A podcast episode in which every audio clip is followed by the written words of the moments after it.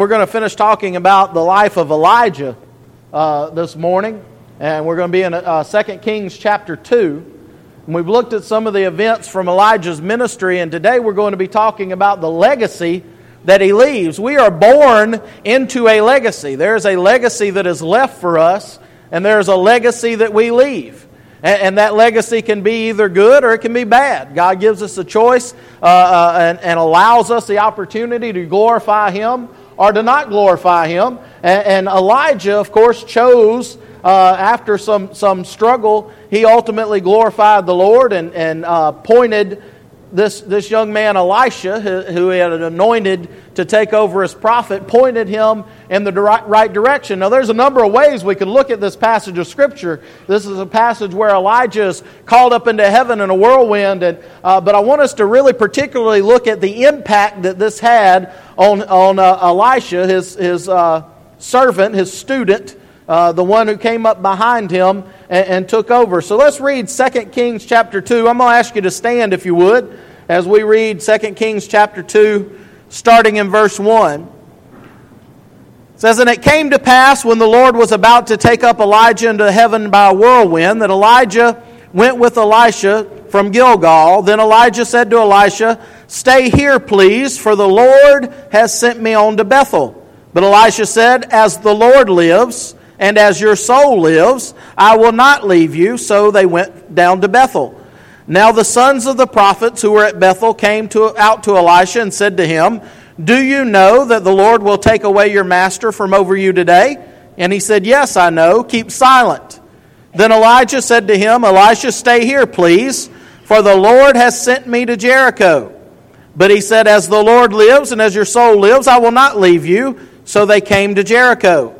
Now the sons of the prophets who were at Jericho came to Elisha and said to him, Do you know that the Lord will take away your master from over you today? So he answered, Yes, I know. Keep silent. Then Elijah said to him, Stay here, please, for the Lord has sent me on to the Jordan. But he said, As the, soul, as the Lord lives and as your soul lives, I will not leave you. So the two of them went on. And fifty men of the sons of the prophets went and stood facing them at a distance, while the two of them stood by the Jordan. Now Elijah took his mantle and rolled it up and struck the water, and it divided this way and that, so the two of them crossed over on dry ground. And so it was when they had crossed over that Elijah said to Elisha, Ask, what may I do for you before I am taken away from you? Elisha said, Please let a double portion of your spirit be upon me.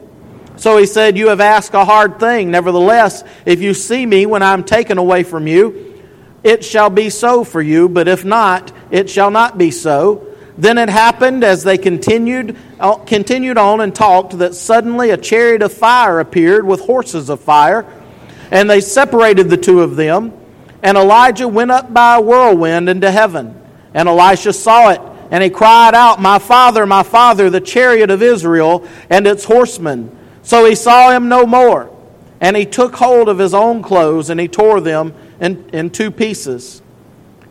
He also took up the mantle of Elijah that had fallen from him and went back and stood at the bank of the Jordan.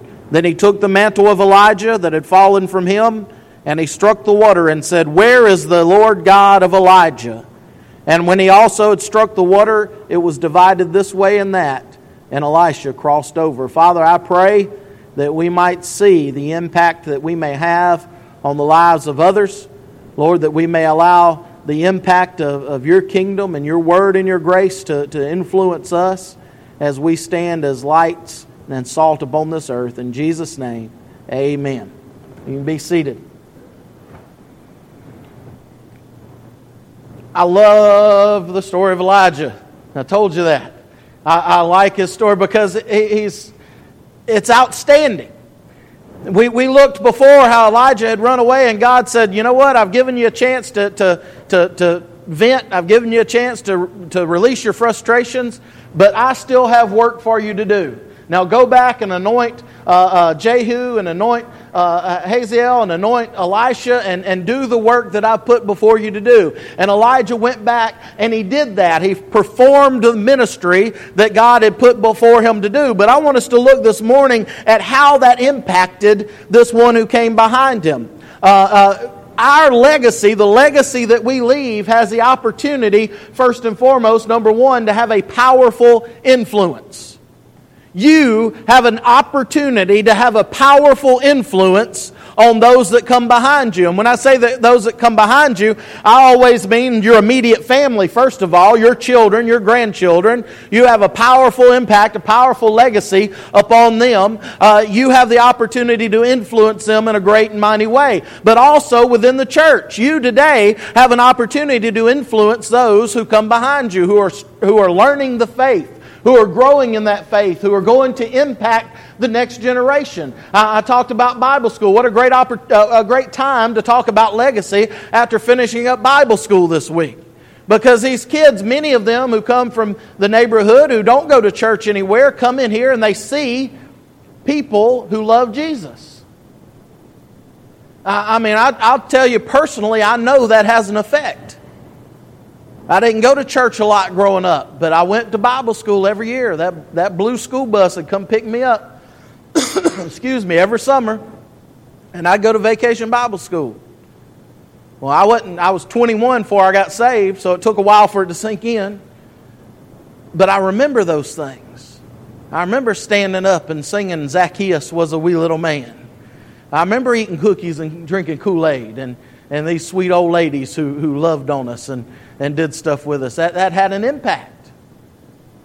Understand this that we have an opportunity today. Jennifer, I'm not calling you an old lady, okay? Uh, uh, we have an impact, uh, uh, uh, uh, an opportunity to have a legacy to those that come behind us. We have an opportunity within our homes to have a legacy. We have opportunity within our church to, to have a legacy. Elisha was sold out to what God was doing. And if you read back and you read about that calling, see, Elijah was instructed to go and call uh, and anoint Elisha to take over. And if I get their name switched around, y'all have to overlook me, okay? It's real hard to do. But, but Elijah went and anointed Elisha to take over as prophet. And you know the story there, hopefully, that you've read that, that, that when he came and he said, Look, the Lord wants you to come and follow after me and be his prophet, that, that Elisha was out in the field plowing with two yoke of oxen. And he took those oxen and he, he slaughtered them and, and, he, and he chopped up the, the plow and he, he, he burned them. He had a big old barbecue. All right? That's about as Baptist as you can get. All right? Well, God called and we had a cookout. Of course, I'm joking. But, but Elisha did exactly what God had called him to do. Well, why did he do that? Because look who it was that was telling him. Everybody knew who Elijah was. Everybody in that region had heard what had happened on Mount Carmel. Everybody knew about him taking on the prophets of Baal and about fire coming down from heaven. Word had to have gotten around about what was going on. And so when Elijah came and said, Son, I want you to follow after me, Elisha said, Here I go. Let's get it. He wanted what God had.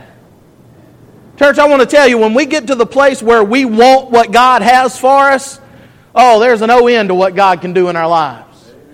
But so often we want what we want and we want God to sprinkle His little blessings on it. But that's not the way the Word of God works. God says, Here, here's what I want you to do. His ways are so much better than ours, His calling is so much higher than ours. His wisdom is by far superior to anything that we can think of. And, and this influence that Elijah had over Elisha is incredible. I want you to look at two things about Elisha's life, about this influence that, that, he, that Elijah had on him. Number one, look at his calling. Look at the way he jumped all the way in. Here's what we do sometimes God says, Step out into the water, and we go, Ooh, Right? God says, Come on in, dive in, be a part of what it is that I want you to do. And we go, and we step back and we drip dry. We, we dabble in the things of God. I want to tell you, you can get in a lot of trouble dabbling in the things of God. Because what happens is you begin to see what God wants you to do, and then you run away and you begin to see and you run away and, and, pretty soon you're the most miserable person on the face of the earth and you don't know why you're miserable Because you're going, I know I'm supposed to be doing something, but I'm not going to do it. So we keep pursuing the things that we think we want to do instead of doing the things that we know God has called us to do. Thank you, Brother Ricky. Appreciate that. And we dabble in the things of God. We, we, we, we test the waters when God says jump in. Elisha jumped in with both feet. He went from plowing a field to winning souls. He went from, from, from, from working in the field to working in the fields. Can I say that? All right? You think about Matthew chapter 9, uh, uh, end of chapter 9 and beginning of chapter 10. You've heard me say this many times. Jesus said to the disciples, He looked out over the, the multitude and He said they were like sheep without a shepherd. And He said, Pray that the Lord of the harvest will send harvesters into the field because the fields are white unto harvest and laborers are few. You know that passage of Scripture? Then, if you read on in the beginning of Matthew chapter 10, Jesus sends the disciples out into the field.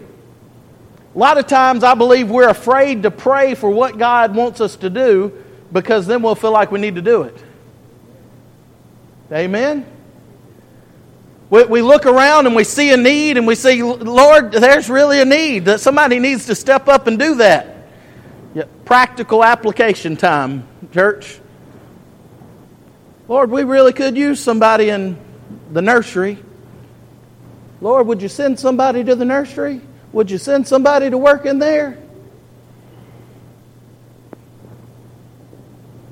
Oh, me. I can't do it. I'm otherwise obligated, all right? Lord, we need somebody to, to, to, to, to minister with us at Rest Haven. Could you send more people to minister at Rest Haven? Mike, we need help over there, don't we? Amen. We need more people to minister.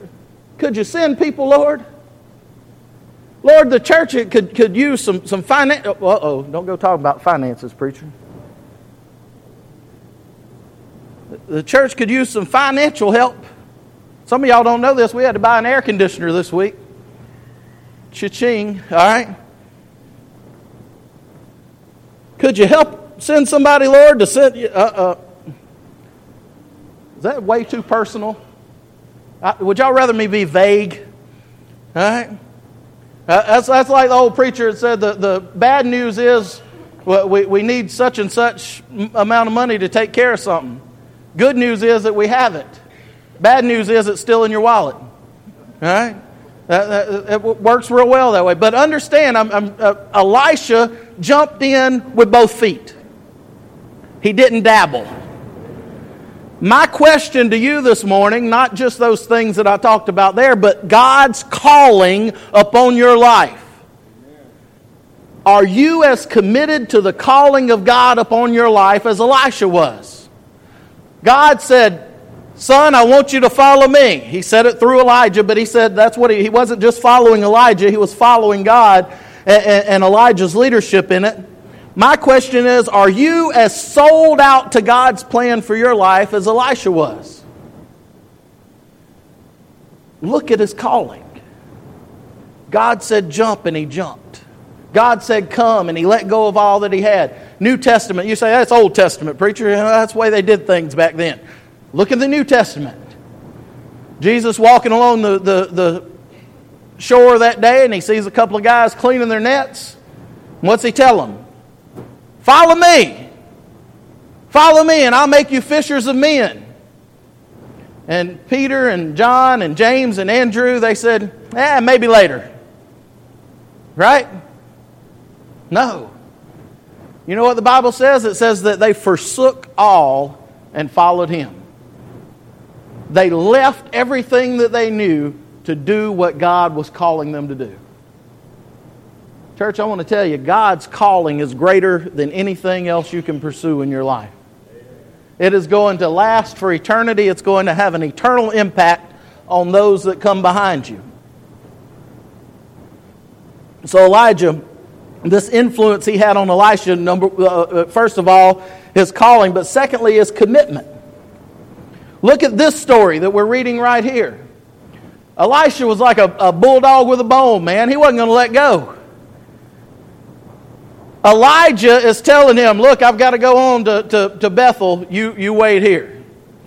You just hang out here. And, and this eloquently is scripture. I love how it puts it as the Lord lives and as your soul lives, I'll not stay here. I'm going with you. I'm going where you're going. You, you ever have kids in your life like that, children or grandchildren? They want to go where you go. They hang on to you, they put their hooks in you. They want to be where you are. Amen? You know what I'm talking about? I had a little fella tell me the other day, he said uh, his pawpaw didn't believe in heaven.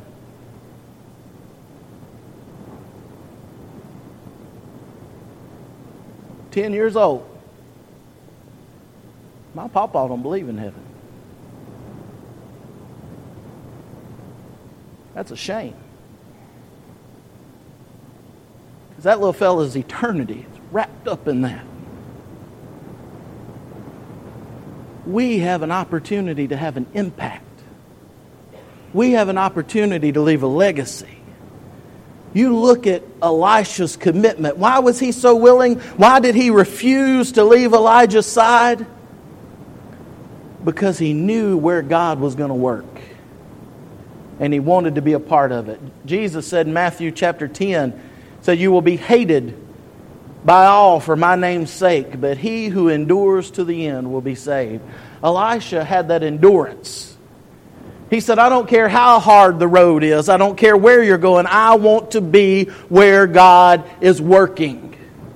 This is a powerful influence that Elijah had upon his life. Secondly, we see the personal impact that it had on his life. Now, a couple of things we talked about in Elijah's life. Elijah practiced faith, he, he, he, he fully had faith in what the Lord could do, he, he practiced trust.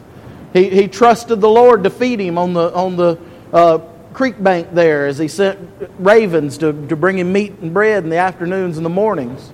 He trusted the Lord. Uh, uh, we saw in his life the determination he had as he stood against the prophets of Baal. And he would not give up and he refused to dishonor God in what he was doing. So we see all that in Elijah's life. But guess what? How did that impact Elisha? We see the same things going on in his life. What you sow is that which you will reap. What you sow into the lives of those who come behind you is exactly what is going to be reaped. Personal impact. Number one, look at verses 3 and 5. Two different times, the sons of the prophets come out and tell Elisha. What are they doing? They're trying to dissuade him from going with, with Elijah. And they say, Don't you know he's going to be taken away from you today? And he said, Yeah, I know. Shh. Be silent. Don't talk about that. I'm not dwelling on that. So, so what is Elisha doing there? What is he practicing? He's practicing what he saw in the life of his master, his mentor. He's practicing trust. He says, Yes, I know this is what the Lord has said. The Lord has revealed to him that Elijah is going to be taking taken away. So simply what he's saying here is, I know what's coming, but I trust the Lord for the outcome.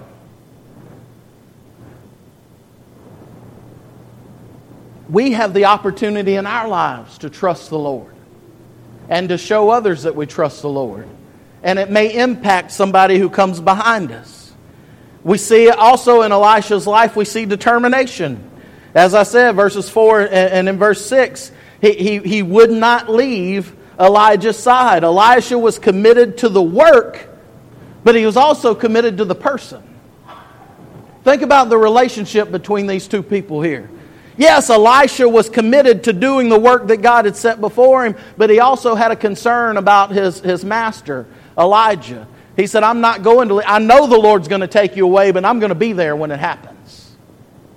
That's personal integrity, personal determination, personal commitment that says, I'm going to follow through with what God has put before me to do. Church, I want to tell you when we get to that place where we allow God to, to use us in that way, there's a, no end to what He can do in the lives of other people. But they have to see it in our lives. And can I get real personal and practical again? Dragging your kids into church for church on Sunday morning is, is, is going to have very little impact on them. You know where, where our children and our grandchildren are going to be impacted? they're going to be impacted each and every day when we live out the Word of God. Now, drag them to church, it can't hurt. and if they're not getting it anywhere else, let them get it there. But they ought to be getting it somewhere else book of Deuteronomy says that we are to teach it to our children as we walk along the road and as we lie down and as we rise up. We are to write the, the Word of God as frontlets on our foreheads and put them on our doorposts and our gates. The Word of God should impact our lives each and every day. The reason Elisha was so determined and so committed was because he saw that in the life of Elijah. He saw it lived out. He saw what it meant to be a man of God. I want to tell you, we live in a culture today where, where men of God don't stand up like they used to. We live in a culture today where a lot of times we're content to sit back and let, all, let the women do all the work. And women, that not, don't get offended by that. We appreciate you, we love you. But, but sometimes the men just need to step up and be men. There are things that men can do in the lives of their children, in the lives of the, the young men and the boys of this church, that the women simply cannot do. And we have got to step up and be men of God. Amen. And women, there are things that, that you can do in the lives of children that we can't do. We need to practice what God puts in front of us. We need be to, to be determined to live out that calling that God puts in our lives. And as we do that, we can see the personal impact that it has on those that come up behind us. I want to tell you that right here we see the impact that it has on this young man. I, I, there's some, I, my brain don't work like everybody else's, I don't think sometimes. I'm reading this, I'm seeing a movie. I don't know if you see the movie when you read the story, but, but I see it. And I can just see in the eyes of Elisha the, the, that spark that says, This man has impacted my life and I'm going to stay with him till the end of it. I'm not going to leave him. I want to be there when God calls him home. And I want to be able to tell the story to those that come behind me. So we see him practicing trust, we see him practicing determination, and we see him practicing faith. He asked for something very difficult in verse 9. As they had crossed over, and Elijah said, Ask what you will, uh, what may I do for you before I'm taken away? And Elisha said, Please let a double portion of your spirit be upon me. Now, that has a, uh, that's awesome. That's incredible what Elisha is asking there because, number one, it's a compliment to Elijah. He said, I want a life like you lived. I want to be a man like you are. I want to be a godly person like you have been a godly person. I want to live out my faith like you have lived out your faith. I want to impact for the Lord like you have impacted for the Lord, and I want to do more of it. What a testimony. What a testimony to say, I see what you have done, I love what you have done, and I want to do that and then some. See, because our culture is, is backwards in that today. I, I, firmly believe that. We're, we're raising up socially a generation of, of, of kids that, that want to do less and get more. What's the least I can do to get by? Amen? Just being, being straight, all right? What's the least I can do to get by? Well, where do they learn that? They learn it from us. You remember the old drug commercial? I learned it from watching you. All right? Anybody remember that? They learn from us. What's the least I can do to get by? And it goes in the wrong direction. Whereas we can turn that around. The church can turn that around. Christians in our culture today can turn that around. The Christian family can turn that around and say, and what more can I do for the Lord? We can pray that for our children and our grandchildren. We can pray that as a legacy in the church. I, Lord, I've tried to do what I can do for you. I pray that my kids would be able to do more. I pray that you would multiply the effect in their lives. I pray that you would increase uh, the, the, the kingdom of God through them. Personal impact we see right here in Elisha's life. Elijah had had such an influence on him that we see the very traits that we saw in Elijah's life, we see coming through in his life. And, and I'll close with this. The last thing here is the public implications. Because it's great to have faith, it's great to be determined, it's great to trust the Lord with the outcome. But how much greater to see the impact that it has on those around us? See, Elijah did something and it impacted Elisha. Elisha began to live for the Lord and it affected those around him. If you read on in this passage of Scripture, the, the, Elisha came back across the, the, the waters here. In, in verse uh, uh, 14, he crossed back across the water and said, verse 15, Now when the sons of the prophets who were in Jericho saw him, said, The spirit of Elijah rest on Elisha, and they came to meet him and bowed down to the ground before him. Now, why is that important? Because these are the same guys who just a little while ago were saying, Elijah's going to be taken away. Don't you want to stay here?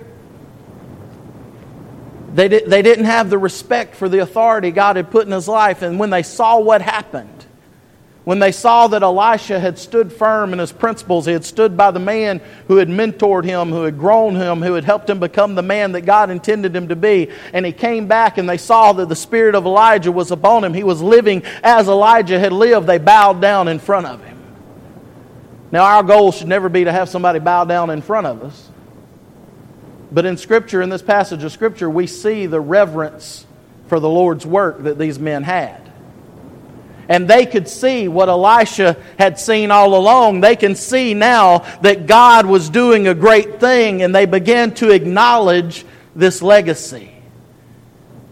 And here's where we wrap it up and put a bow on it, okay?